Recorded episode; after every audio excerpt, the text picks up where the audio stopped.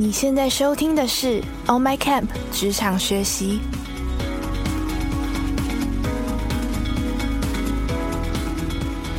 On My Camp 是一个新创线上教育品牌，我们打造了一个多元、互动、及时的学习平台。不管你是觉得需要自我精进，或者是对未来感到不知所措，让我们一起跟着不同领域的专家学习，让你重新看见自己的潜能。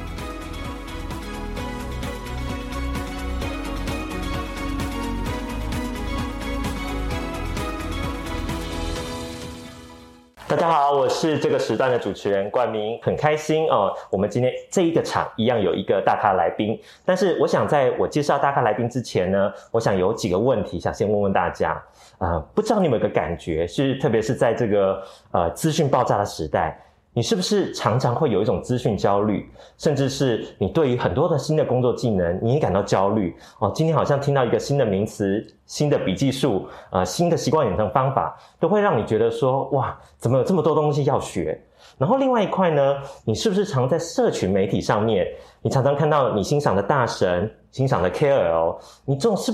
搞不清楚为什么他可以这么的成功，然后这么的吸引人，好像呃有很有很大的资源哦，风风光光的这样子，然后甚至你也很想变得跟他们一样呢。如果你也曾经有这一点点的焦虑，会有这样的烦恼，那啊，我们今天这个大咖来宾，我们的分享绝对可以帮助你。为什么呢？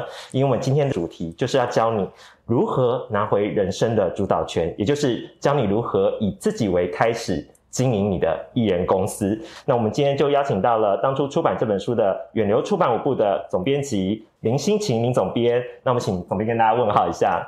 各位观众，大家好，我是远流出版五部总编辑林心晴，很高兴今天可以分享我们的呃旧书，也也是虽然说是旧书，但是我觉得很适合现在这个时候拿出来再来谈。好，我们谢谢总编辑哦。那为什么呃？总编辑会这样说，那为什么 Oh My Can 团队会再选这本书出来呢？那答案真的很简单，因为特别是在这个疫情的期间，这本书绝对有很多精彩厉害的地方，值得我们现在再拿出来聊聊，再拿出来显示一下自己的状况。那呃，这本书为什么我一直强调说它很厉害呢？因为你知道吗？艺人公司这本书在二零一九年才刚推出，在预购期就上了。畅销的排行榜上面，而且至今已经卖过超过两万本喽。大家不知道对书市这个有没有概念？因为现在同步在做那个国际书展哦。是两万本在台湾，哎，现在要卖到两万本的书真的很不容易，所以真的是非常的畅销。而且大家只要在网络上搜寻艺人公司，你会看见有非常多的知名的呃 KOL 知识领域专家，他们都在导读这本书，都在推荐这本书。那为什么呢？对，所以这本书虽然出版了一段期间，但是你会发现，今天等等，呃，林总编辑跟大家分享的内容，你会听起来就觉得说，哎，这些观念还很受用啊，还很新啊，而且更贴近现在的时代氛围。所以我想一开始就要先邀请我们的林总编辑跟大家介绍一下这本书艺人公司为什么可以取得这么好的成绩。那而且据我们团队告诉我说，这个艺人公司的概念还是林总编设计的。那可不可以跟我们分享一下当初的想法是什么？嗯，大家好，我当时其实二零一九年是七月一号这本书出来，那你们大家也知道，我们要取得这个呃翻译书的版权，就先必须要先买版权，买了版权以后才可以翻译。那我那时候就看到这样子一个书的这个 list 上面，国外有这样一本书叫做呃 Company of One。但是就觉得很奇怪，什么叫做 company of one？呃，我自己直接就把它译成是一人公司，所以那时候他们也也还没有用这个名称。但我觉得 company of one 应该就是一个人嘛，所以所以那时候我觉得这是一个很特别的一个呃名称，而且在台湾那时候，二零一九年的时候。Company of One 这种一人公司的概念还不是这么普及，是。那时候大家会觉得说，哦，到大公司上班就呃能够有一个永久的一个工作的机会，对，甚至很多台湾人现在很喜欢去公家单位考公务员，就是就要有一个铁饭碗，就觉得一个大的公司才能够保障我呃未来很很这个快乐或者是怎么对，样一直。到现在台积电啦什么的，是对，都还是大家心里的指标这样子。对，嗯，但他提出来一个问题，我那时候就觉得说，哎，为什么叫做一人公司？它其实是一种新的思维。他说的一人公司是一种，你不是要去呃那么追求成长。如果你们待过大公司，或者是有呃比较是私人的公司的话，公司一定会要求你业绩要成长，对不对？每年都要成长，每年要成长，而且就算你今年呃已经是成绩已经非常好了，嗯他们要你成长百分之五嗯、百分之十，这大概就是不断的成长。这个这个大概是我们以前一直所接受的教育也都是这个样子，就是不断的成长，不断的成长。对，然后其实你你累了个半死，但是公司说不行，你还是要把预算做好。嗯，我想大概大家都有这个经验，可是为什么他会提出这种艺人公司不要成长呢？这样子不要成长的话，呃，那公司怎么办呢？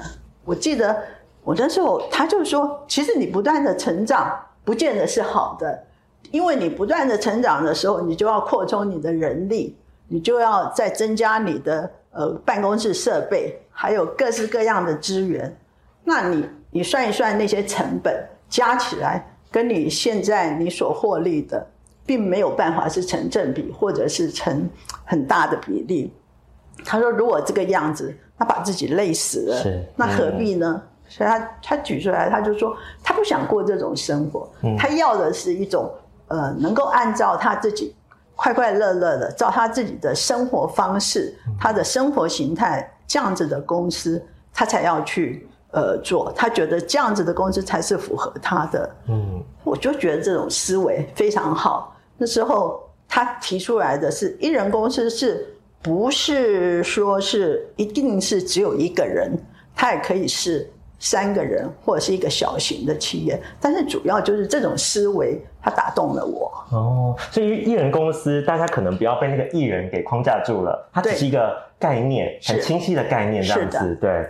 那刚刚呃那个总编也有提到说，是。呃这个令人动人的思维，在二零一九年普遍在那个环境，大家还是要追求大公司，然后想要去呃好的产业镀金。嗯可是回应到我刚刚一开头讲的，我跟总编有聊到，哇，你知道一场疫情来了，我们以前以为在大公司跟这么多人一起上班，跟这么团队一起工作，那那才叫做工作的正常，或者是我们觉得工作就应该长那个样子。但是现在远距工作起来了，甚至是我知道说，好像呃，在以前在国外上班的很多的人也回到台湾了，对，甚至在台湾在思考说下一步是什么，或者现在仍然有很多的人呃更相信自己要做一个自由工作者，这样子就是呃。总编，您您看到这个疫情的现象，然后跟这本书互相对照，有没有什么样的触发？也许跟大家分享一下。好啊，嗯我也是今天这几天就是接到你们说要访问我，而且要来谈这本书，我就想说，哎，奇怪，你们干嘛？这是我两三年前出的书，嗯而不是今年才推出的，因为大家都会卖现在的，今年才推出的对书书。是还是以新可是书为主？可是我在仔细的从头看了一下，觉得天啊，它它里面所讲的非常适合我们现在这个时候，尤其是疫情过后，我们目前所面临的问题，它里面所谈到的一些趋势的问题，还有一个人对他自己的一些呃自主权的掌控。或者什么，这个这个其实它里面都有提到，而且讲得很清楚。我觉得我自己也很奇怪，就是说在看了这这个书以后，他提到的每一个，比如说要有弹性，或者要有适应能力，是。或者是要呃更重视你这个企业的目标是什么的时候，我觉得其实我这一两年来所选的一些书，其实都是照这个方向在选的。哦，所以我不只是这本书，等于是我不知道是也受了它的影响，这种一个趋势。那所以我在选书的时候，像我现在出了很多呃变动思维啊，或者是狂野人生啊，或者嗯是什么泰山经济学。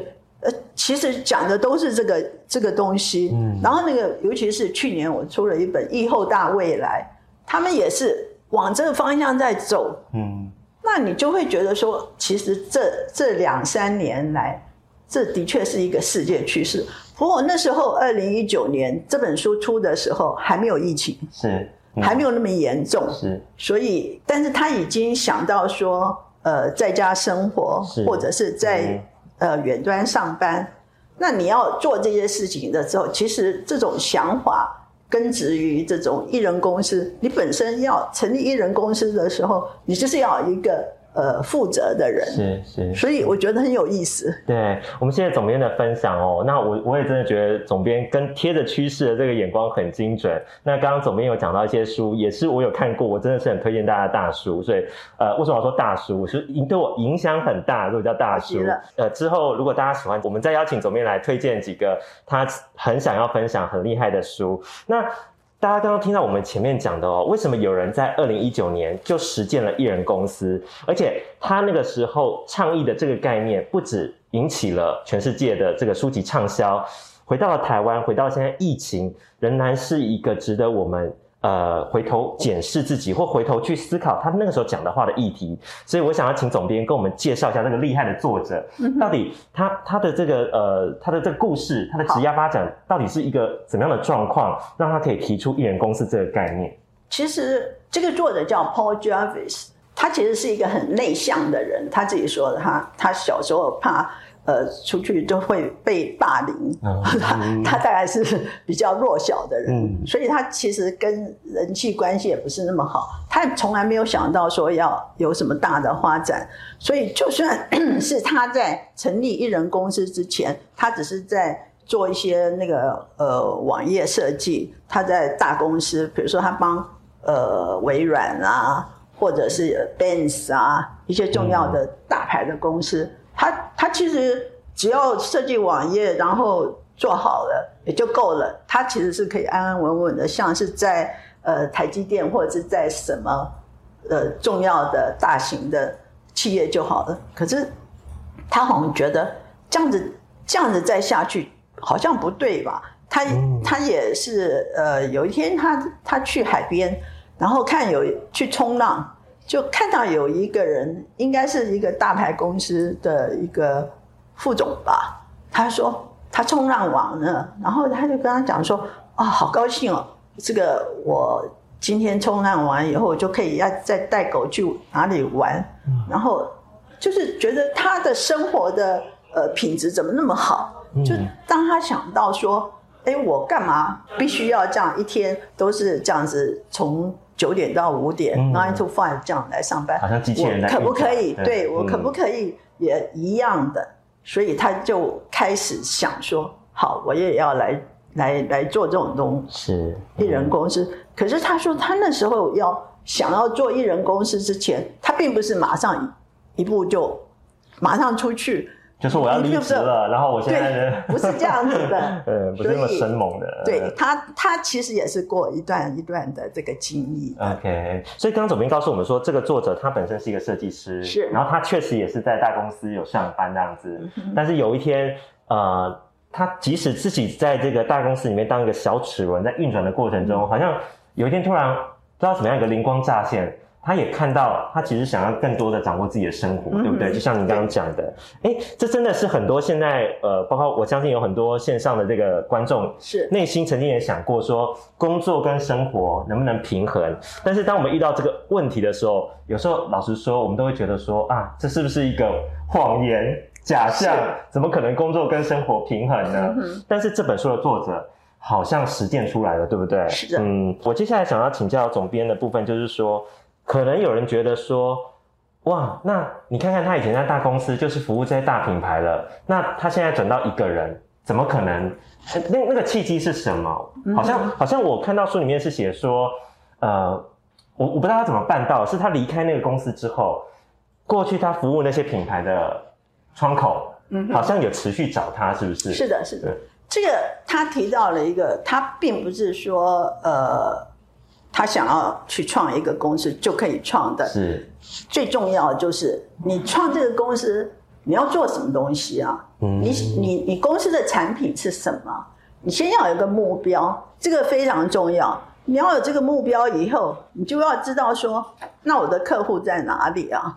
我如果没有客户，我光有这个目标也没有用。是，所以这这这个事上，就是你一直想要想要做一个什么东西，你要先有这个想法。嗯，那他那时候是在那个大公司做这个，等于是网页设计，就是他发现说，哎，他问他们说，如果有一天我辞职了，我不来上班了，那怎么办？那结果人家就说，我们一定会追随你。就是他的客户主动跟他讲说，你如果不在的话，那我们还是要找你设计。所以最主要就是他的产品、他的技术是非常好，他的服务嗯，所以人家会跟着他走。嗯所以他就不怕，他想说，哎，既然我有那么多客户。那我如果自己去成立一个公司，我也不怕。嗯，他才慢慢说，那我来试试看。那我就辞职，我在家上班，在家工作。所以这一点是他成功的地方，要先掌握自己的客户。是，所以总编刚刚有跟我们提点一下哈，呃，即使是这个作者是一个非常成功的案例，但是他还是先回到自己的服务是不是真的值得信赖？过去被他。呃，不管说是设计网页啦，呃，提供服务这些客户啦，是不是对他的 quality 感到呃满意跟买单？我想这是他跨出呃在大公司的这个框架之外。在艺人公司里面，一个很成功的关键思考。但是，呃，他是不是始终只有一个人啊？因为刚刚总编讲到，哇，如果过去他服务的品牌都是像 Benz 啦，或者是像这些世界知名的品牌，哎，对方也都是大公司，哎，我我我就有点难以想象说，那他背后是不是还是有其他团队？而且我后来知道说。他一方面过这么悠闲的生活，而且还有在线上推出线上课程，还有在录 podcast，而且呃最吸引我眼球的是，大家知道说他总收入这是超过台币一亿，这是一年的吗？还是对啊，一年？哎，一个人的公司，他的总收入可以超过台币一亿。他怎么办到的？真的是艺人公司吗？他真的是一个艺人公司，艺人公司。他好像是住在加拿大那个靠近海边的地方嘛，所以他生活嗯，他也可能是因为他做的是网页设计，是，所以这种东西是你本来就是必须上网去去做的，在网网络上做。那呃，可能跟工作性质也有关系。第二个是现代的科技。协助他能够做那么多事情，很多都是在 Internet 上面或者是在 Cloud 上面，大家来联络。然后他讲的，他最重要的一个是他的呃，全 Mailbox，就是他有一个那个 Email，就他有他特别的可以呃维持住他的客户的一个工具，是，所以他有掌握了很多很重要的工具。所以不是他一个人而已，他下面有很多机器人啊，所谓的机器人就是科技工具。那他很善用这些科技工具，所以他一直在讲说，不是说你一个艺人公司你会做产品就够了，你还要懂得做什么？你还要懂得做行销耶，你还要懂得业务，你还要懂得会计，还要懂很多东西。这是这是一个。成立一个公司非常重要的，你还要跟你的客户之间维系，是，所以这怎么做到的？嗯，他都是靠这些呃线上的。那有些东西，他说你成立一人公司，不见得就什么东西都是你一个人来做，这个非常重要。就是一人公司表示说，你还是可以请人，那那些人都是外包的，外包，嗯，对，只有靠这些外包的，或者是。靠这个技术，就是很多我后来碰到很多网红啊，他们也是就就觉得看了这本书以后，他们本来也是做网页设计的。他说：“哎，那我觉得我也可以试试看，呃，成立一人公司。”嗯，这也是其他也很多人都觉得说，我本来就是一个 freelancer，那时候台湾蛮多 freelancer，可是他们还只是呃一般。我再讲一下，freelancer 就是一个自由的一个工接案接案的人。嗯，他特别提到，你是自由接案的人，跟艺人公司是不一样的。大家一直以为说我是 freelancer 就是 freelancer，他有一个观念，我觉得很重要。是，就是说，你如果是接案的人，一个 case 多少钱，我给你钱，你你一个小时要花多少钱？所以可能是照时间，照你的这个，你一个人能能做多少事情？嗯，听起来在卖也是卖时间的概念。对呀，卖体力而已。所以他说他不是他的艺人公司，不是要让你说去找那么多客户。更做不完嘛？对，而且每个人就是二十四小时，你在公司也是二小时，对，你在家里也也是二十四小时，嗯，对，所以他就想到一个办法，怎么样让我的这样子的一个能力呢？不是呃，就是可以复制的，嗯，大家都有复利的概念，就是可以复制我的知识，那让我做一次就好了，那可以更多人的人知道，然后可以分享，那这就是。在线上的课程。是这 online 就像你们现在在做的，对，呃，讲一次就好了，很多人都可以听。然后他为什么你说他好像不只是在做呃线上的，就是。设计而已，对对，他也开课，还有 blog、podcast 啊，对。而且刚刚总编有提到，他还有一个电子报订阅，订阅订阅。他的电子报订阅，这是他个人觉得说要服务他的客户，所以他真的写的很清。我是他的那个等于是 email 的一个收就订阅，他每个礼拜一哦，就是很准时的，一定就寄到你那里，而且都是免费的，嗯。所以，而且写的都是很很很实在，真的是有有他的，不是随便乱乱写的。嗯，像有的人为了要混混混内容或者是干嘛，他不是，他是他是真的有话才讲的。嗯，所以我觉得是这个人他做的很很很实在。嗯，那所以为什么这本书里面提到的很多，他怎么样成立一个人公司？怎么成立一个人公司？什么是要领？所以等于是一个 guideline，是一个指南。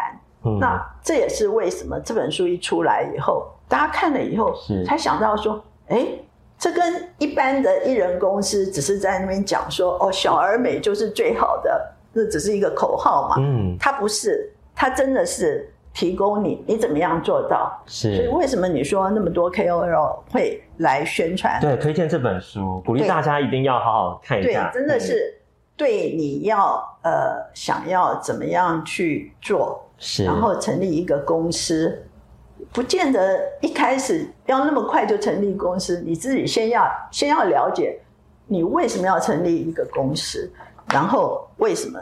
这个这个是非常重要。那这个这个这样子的 idea 呢，我觉得也影响了我周边很多人，甚至是我本来呃在我那边工作，他们觉得说，哎，我也要试试，我去 我去创业。就本来是比如说我们也有一些呃美术这个美术编辑或者是什么样，他们很多因为现在太多外包接案了，所以大家也觉得说。干嘛一定要只为一家公司工作？对对对，我可以，我有客户那么多，反正我有做的很好，所以也有很多纷纷。那时候我记得那个艺人公司就纷纷出现了，然后艺人公司变成是一个名词。是我我觉得等于是创造了一个这样子一一股风气，一个一个风潮，嗯。很多人就就觉得说，我本来就是在做这个，然后现在更精准的、更知道说要怎么做的更好，是。从一个 freelancer 变成一个 company of one，或者是呃怎么样继续，或者是找两三个人。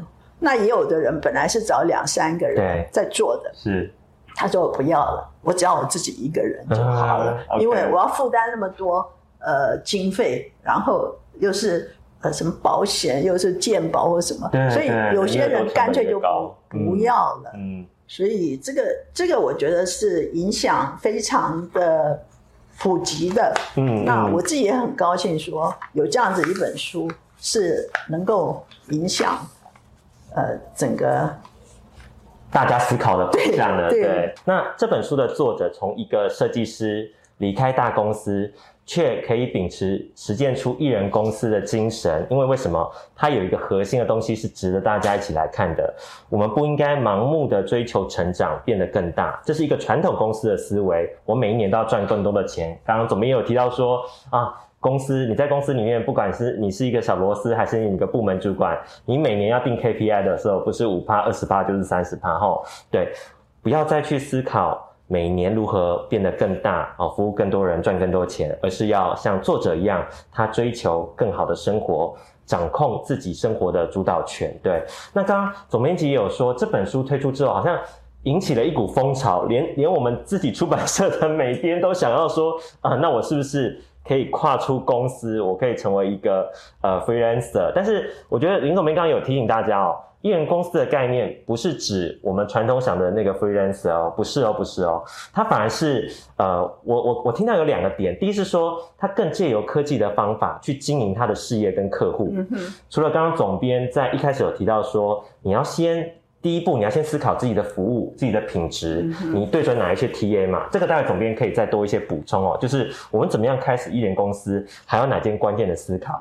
但是第二阶段我们聊到是这个作者，他不是说啊，我在公司里只是一个网络设计师，我出去仍然只是一个网络设计师。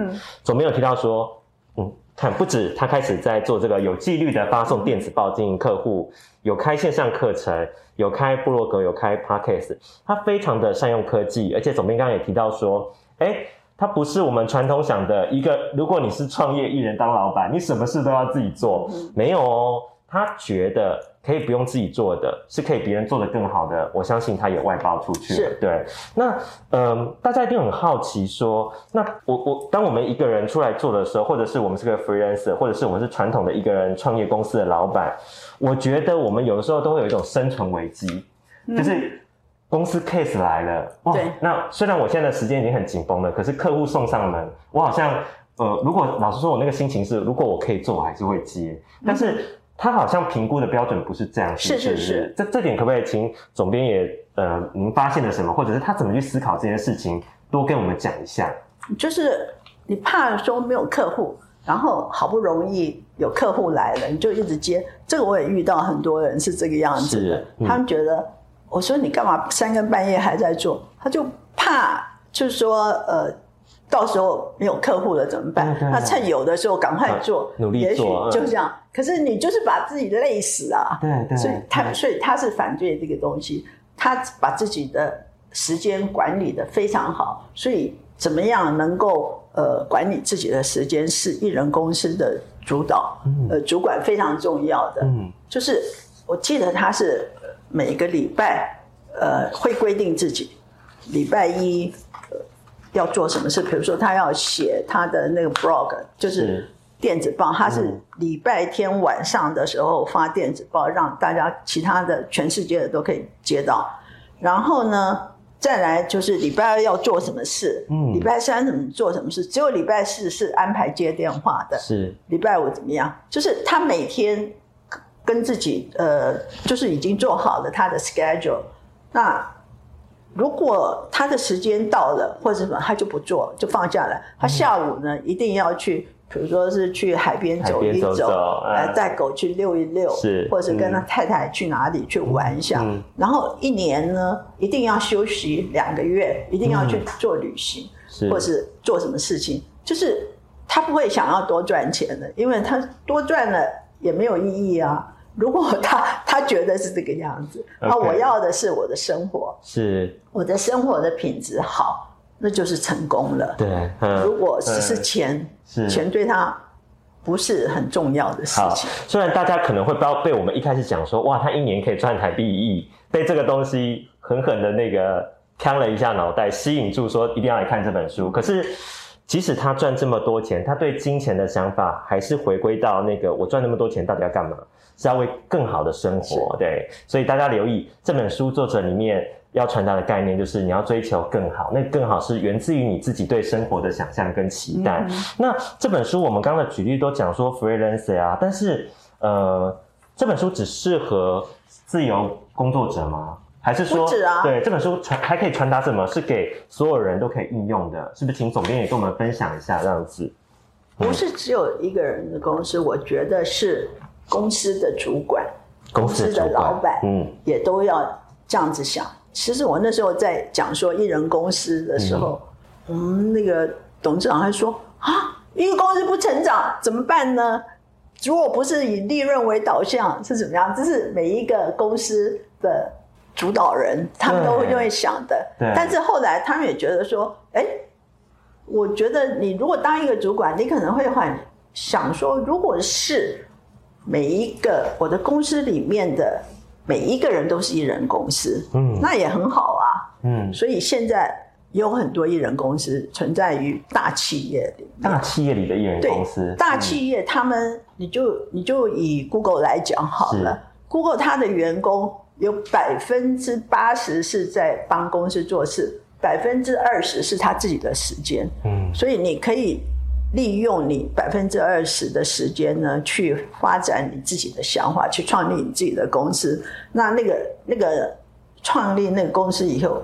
公司觉得不错的话，就愿意让你，等于是在公司内部还有一个创立另外一个公司，然后公司可以赞助你去创业。哇，听起来内部创业了，就是 in in company 的有这样子的是的计划，是，所以这这就非常好了。那我觉得这个开始这种大企业觉得说，是不是一定要那么膨胀？那我的办公室。每次如果是现在雇佣一百个人，我为了要让他成长，我要雇佣两百个人、三百个人，让我的产品更更多的话，其实是没有用的。是，大家发现，尤其是现在书很难卖啊。嗯，我们 我们如果一年出版个四百本、一千本，但是如果是卖不掉，对，那干嘛呢？那倒不如很精准的精选一些好的书。是，所以其实。呃，我们的量并没有增加，是，就是每一个就是比较要精选。哦，所以我觉得这个就是这种 idea 来这样子。我觉得总编辑在跟大家在做一个提醒，就是真的我们传统的思维都要追求更多，然后。追求不断的业绩成长啊，那那如果说呃，可是因为你要追求数字上更多，你你的人事、你的资源，你就你就必须要无限的扩张。可是到头来，你你真的有达到你当初想要那个目目的或目标吗？这是一个很值得大家深思的部分。然后我刚刚也很好奇，刚刚总编说，哎，像是 Google，呃，我相信还有很多的大企业都在思考说，怎么让员工是除了做他的呃主要任务之外。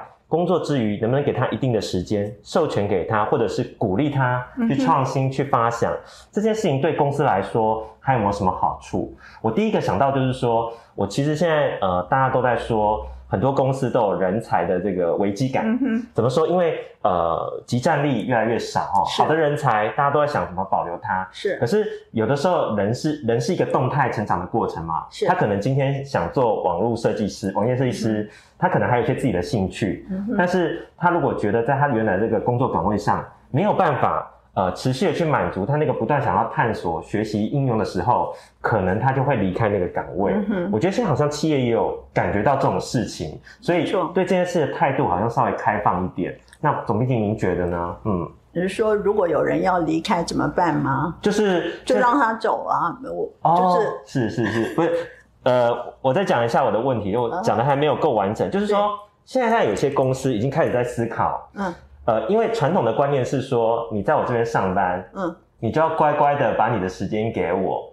但是像您刚刚举例，哎，Google 它现在不是这样子的，它觉得说可以，但是你把任务，呃，达成在你的百分之八十，但是我愿意给你百分之二十的时间，让你去探索你的兴趣。嗯而且搞不好你那个兴趣有研究出一些新的模式产品，公司搞不好也是得利者。对呀，对，嗯。这样这样的一个风向，是不是也开始在改变我们？我想，就是每一个公司都有一些新的想法。是，像我们就会，嗯，就是很希望说，每一个人是有创意的，每个人是有创意的公司，然后公司愿意拿呃资本给你，会赞助你，只要你想得出方法。这个我觉得，呃，以远流来讲，远流是是希望能够有这样子支持你的，只怕你。不愿意去创新，没有创意。是。那但是只要有的话，公司愿意在旁边嗯协助你的。嗯。那 Google 那个那个样子的话，我记得好像是 Gmail 还是哪一个有一个服务，有有一个服务，就是因为有一个人是这样子想出来了以后，然后做出来帮公司赚大钱，是现在反而是很重要的一对个部门。是。我我觉得大家都有都有开始在这样子想，就是、嗯呃，我的员工还是我最重要的资资产，嗯。对，所以怎么样让他们呃好好的话会，为公司达到更好的嗯，对，我想这本书呃，从二零一九年出版之后，然后这么多人推荐，真的也在很多的公司去思考这个问题，真的把员工呃当成资产，甚至是鼓励用一个开放的态度，让员工在里面可以创新，甚至去发展自己的兴趣。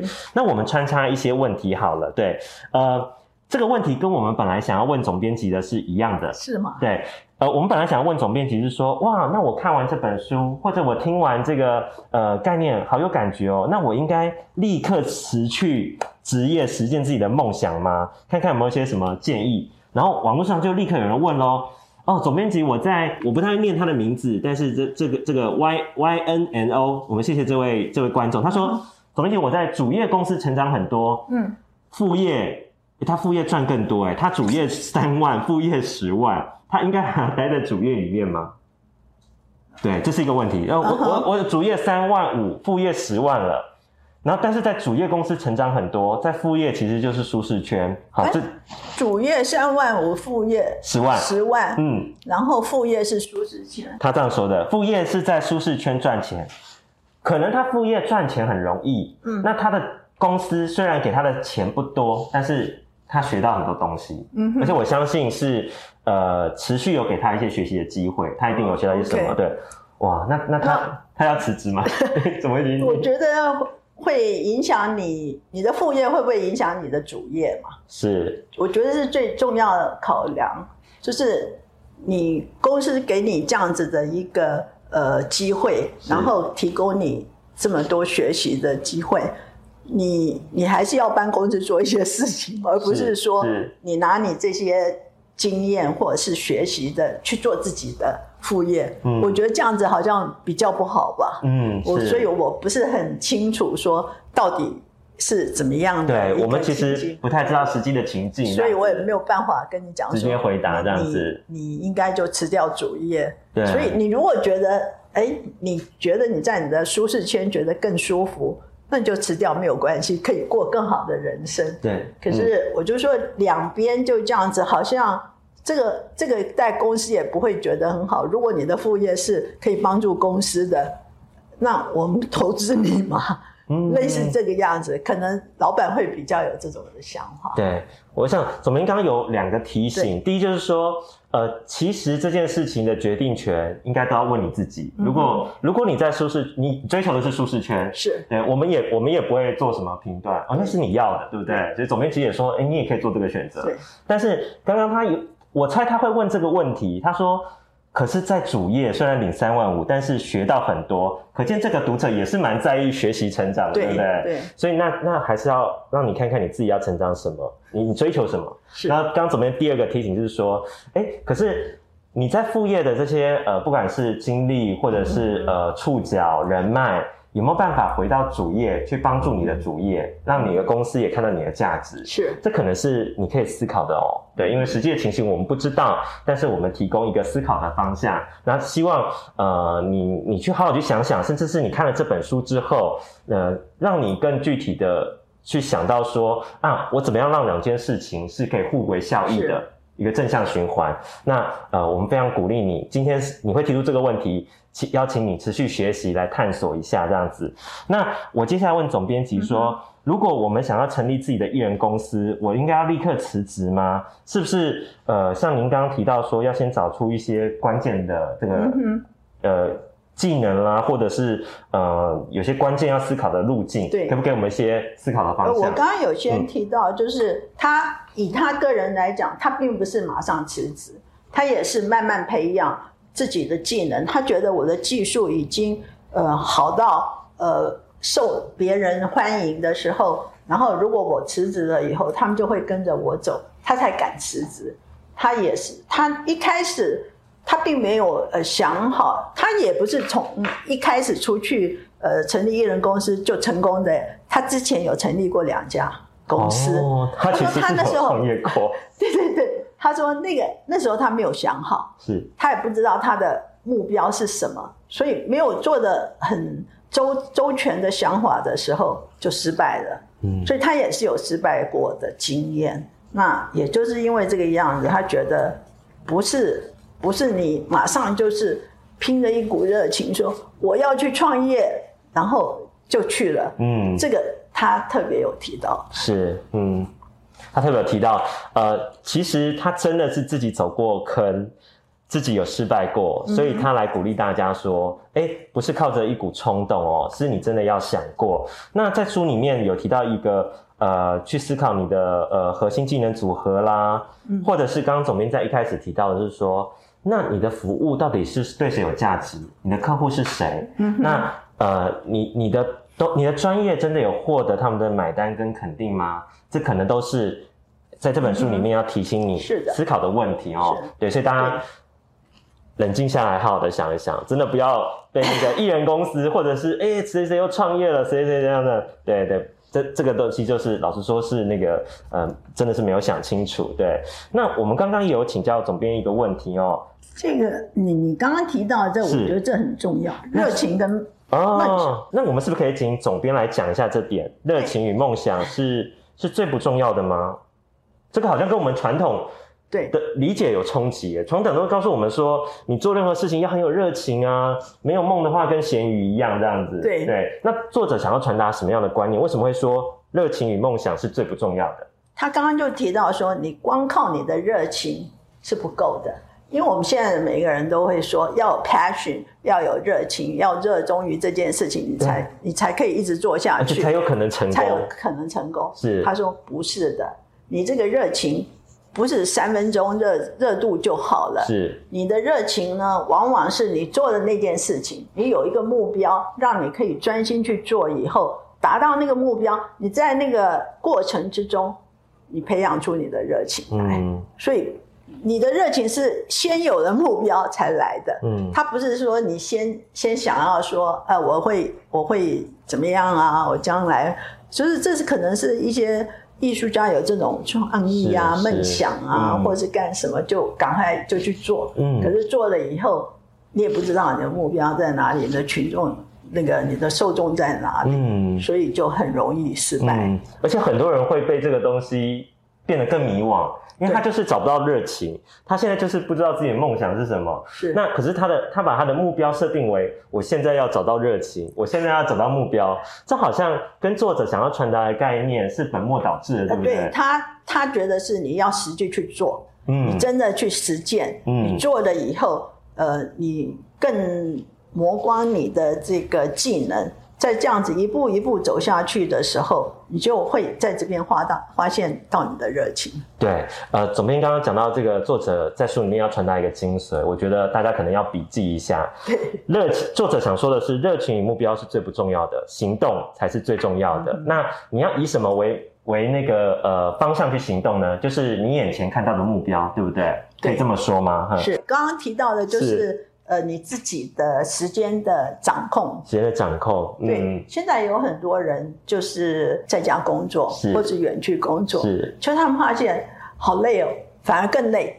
为什么？自己没有纪律，嗯你等于是白天到晚上，还会觉得说他好像更忙，是，就是嗯时间是，还有自己的距离。那那个我们有出一本书，就是怎么样是远端工作的，哦这里面就有提到你怎么样纪律。对，OK，所以所以那个纪律其实它不是一个呃，我们传统里面想到的，就是说好像好像是要 push 我们一直不是纪律，好像比较偏是你怎么管理你的资源时间。那另外一个问题是说，呃，我觉得这也刚刚有问过总编哦，嗯但是我们可以多讲一下，就是那个、呃灵魂的拷问。什么意思？就是当呃，比如说以作者，或者是以我们现，比如说以总编好了，总编就是长期在推荐好书给大家。可是如果有越来越多的书出现啊，也总编也觉得哎、都爱不释手这样子，觉得都很棒，或者有人来毛遂自荐，那其实也写的不错。嗯那刚刚总编有讲到说，以呃您在远流服务的现在的策略或想法来看，就是要做精，嗯哼，对，但是怎么办？这个灵魂的拷问，有生意上门了，然后又可是你你又很清楚说现在的策略就是要精，可能也是这个作者里面想传达，就是说好像是要坚持小而美的原则吗？对，这个他还是？他还是嗯坚持小而美比较重要，嗯因为他的他的目标就是一定要找到真正的呃喜欢他的工作的这个人，所以品质也很重要。嗯所以他他不赞成一直成长，是他觉得反而累坏了自己。嗯，OK，那呃，我我想在这边可以举一个例子哦，让总编讲的这件事情更立体哦。对，就是呃，作者认为一个人艺人公司，如果你真的想要做艺人公司，其实要不断的拒绝，不论是呃拒绝创投的资金，哇，这个太诱人了，嗯或者是你要拒绝一次增加客户。那书中里面好像有讲到一个，就是一个女孩争取到四千万的创投资金，是，但是对方要求这个女孩还要再另外聘请一个执行长，后来她反而被这个执行长赶出公司。对，哎这个听起来有点哀伤的故事，可是事实上我们在创业圈还真的不陌生。对，没错没错，这个就是这个女孩子，她本来觉得她她有很好的技术，是，所以她就会去募资嘛。对，然后也有那种创投天使看上他的，就说好，我们现在投投资你多少钱？是，那你能够得到创投给你资助对几千万，那是很不得了的事情。突然很有资源了。对嗯，可是，可是创投公司是怎么样的一个公司？他们是唯利是图的，对，他要投资你，就是一定要呃能够有赚到钱嘛，对对对，所以他一定是要成长的。是，他要成长的时候，他们就会觉得说，我一定要照着这个一步一步来。嗯那么最好有一个呃董事会，嗯要有一个执行长，要有一个什么什么东西。嗯，那他就告诉他说，你要去请一个执行长来。他想说，好吧，既然创投公司都这么样讲的，那我就请。结果没有想到，那个那个执行长来了以后，就他的思考的方向，因为要公司要获利，就不是跟他原本想的一样。嗯他原本是想要，呃，我自己写点东西，我很快乐，这样就好了。嗯他就会跟他讲说，我要你怎么怎么样。是那你、嗯你每个礼拜呢，帮我写一篇稿子来给我就好了。嗯。嗯，他想说，奇怪，我是老板，怎么搞的？现在变成是执行长在管我。对，然后嗯。执行长还觉得我做的不好，嗯。要把我 fire 掉，因为觉得你你这样子的话拖累我们的公司，嗯，所以这个故事这样来，所以这女孩子后来很气，她的简直是用她的汗水、她的泪，然后去慢慢又成立她自己另外一家公司对。这样子，这这让我想到，哦，刚刚那个总编辑讲完这个故事，我突然想到一个电影，叫做《高年级实习生》，哦里面安海瑟薇，对不对？他也他在那个 moment 也面临到说，他明明是最这个对这个东西最有热情、嗯最有爱、最有能力的人，可是面临到公司要成长、要管嗯理，好像要去找另外一个执行长。我记得剧情大概是这样，对对对对对对，那个时候就是一个两难。呀对，那不管呃，当然故事中这个这个女主这位作者提到的这个女主角也经历了一个非常不容易的时刻，最后还是自己创了一个自己的公司哦。但我想呃，这几个故事里面还是要传达一个概念，就是说，那你到底要什么？你的自主权是什么？嗯什么是你才要追求的？嗯那你是要追求创投的资金，还是要追求把你的热爱、你的价值继续产生更好的服务，去善待你的客户或者是你的使用者这样子？对，那呃，我想接下来我们继续向总编提问，有呃有两个问题，但我们先问第一个好了，一个是，请问总编怎么看待斜杠？他说艺人，他说艺人公司的感觉是不是像作者一样是十年磨一剑？但是呢，这几年谈斜杠好像是不同的路线，还是说大家对于斜杠这件事情理解是有误的？是不是？请总编也跟我们讲一下，你怎么看斜杠？那跟艺人公司的概念有哪一些差别或者是雷同的地方？斜杠的话，好像是 你一个人同时呃做各种不同的副业嘛，对，就是你在就像那刚刚那人说的，他有个主业，对他有很多副业。对，那我知道也有很多小小朋友，他们喜欢多找几个工作在做，他觉得反正不会影响到我的主业，嗯啊，尝试多一点，那就斜杠。其实有、也有一阵子非常流行要。叫我们要斜杠，嗯那我觉得艺人公司的概念跟他不大一样，是他要的是完全是一个一个比较是精准的目标，你就是往这边一直是去深入的这个下去。他甚至说，你这个注意力其实是要集中的。是你如果同时呃去注意不同的事情，去他他引用了很多资，好像是 Microsoft 他什么，他说你如果呃一下子多接太多的 email、Gmail 或什么，你就很容易就就等于是嗯，智障啊，或者是怎么样，是 就是类似这样的你没有办法，对对对，你对没有办法嗯。专注于某一件事情的话，嗯。呃，所以他是比较赞成是呃专注的艺人公司。是，那那我想也延伸一下，就是说，左边刚刚提到的概念，应该是说，是你要同时发展这么多的兴趣，嗯。可是说真的，不管你的精力资源、你的时间，老实说很难，你在每个领域都可以达到一个专精。那呃，可是艺人公司里面更想要倡议的概念是说，你专注的把你那个专业。呃，对客户是有价值的，你不断的深化你的服务，甚至你在你的专业为基础上去拓展不同的沟通渠道，就像作者一样，他有电子报订阅，他有 podcast，他甚至有部落格开线上课程，但是这些事情它都有个加总的综效，对对听起来是这样的哦。对你你你看他好像把时间分配去做不同的事情，可是其实他在创造一种正向的循环，那跟我们一般人认为的斜杠。应该是不太一样的，但是你这个问题很好，很值得大家一起来思看、思考看看这样子。好哇，这个有人想要问总编的日程规划，因为他觉得时间没能好好管理，他想要拉出多一点时间读书、成长、学习。